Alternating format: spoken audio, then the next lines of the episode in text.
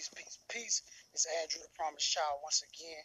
How we doing, kings and queens? How we doing, brothers and sisters? Now, listen, at the end of the day, man, if you got a dream, right, don't beg nobody else to believe in your dream. You know what I'm saying? Don't beg people to support you. At the end of the day, if you got a dream, you got to get up. You got to grind. You got to work on making your dreams a reality. So every second, every minute, you got to focus on making your dreams a reality. You understand what I'm saying? Like, for real, for real. That's what I'm focused on. I'm focused on making my dreams a reality. You know what I'm saying? I'm focused on mastering my craft. I'm focused on dominating what I do.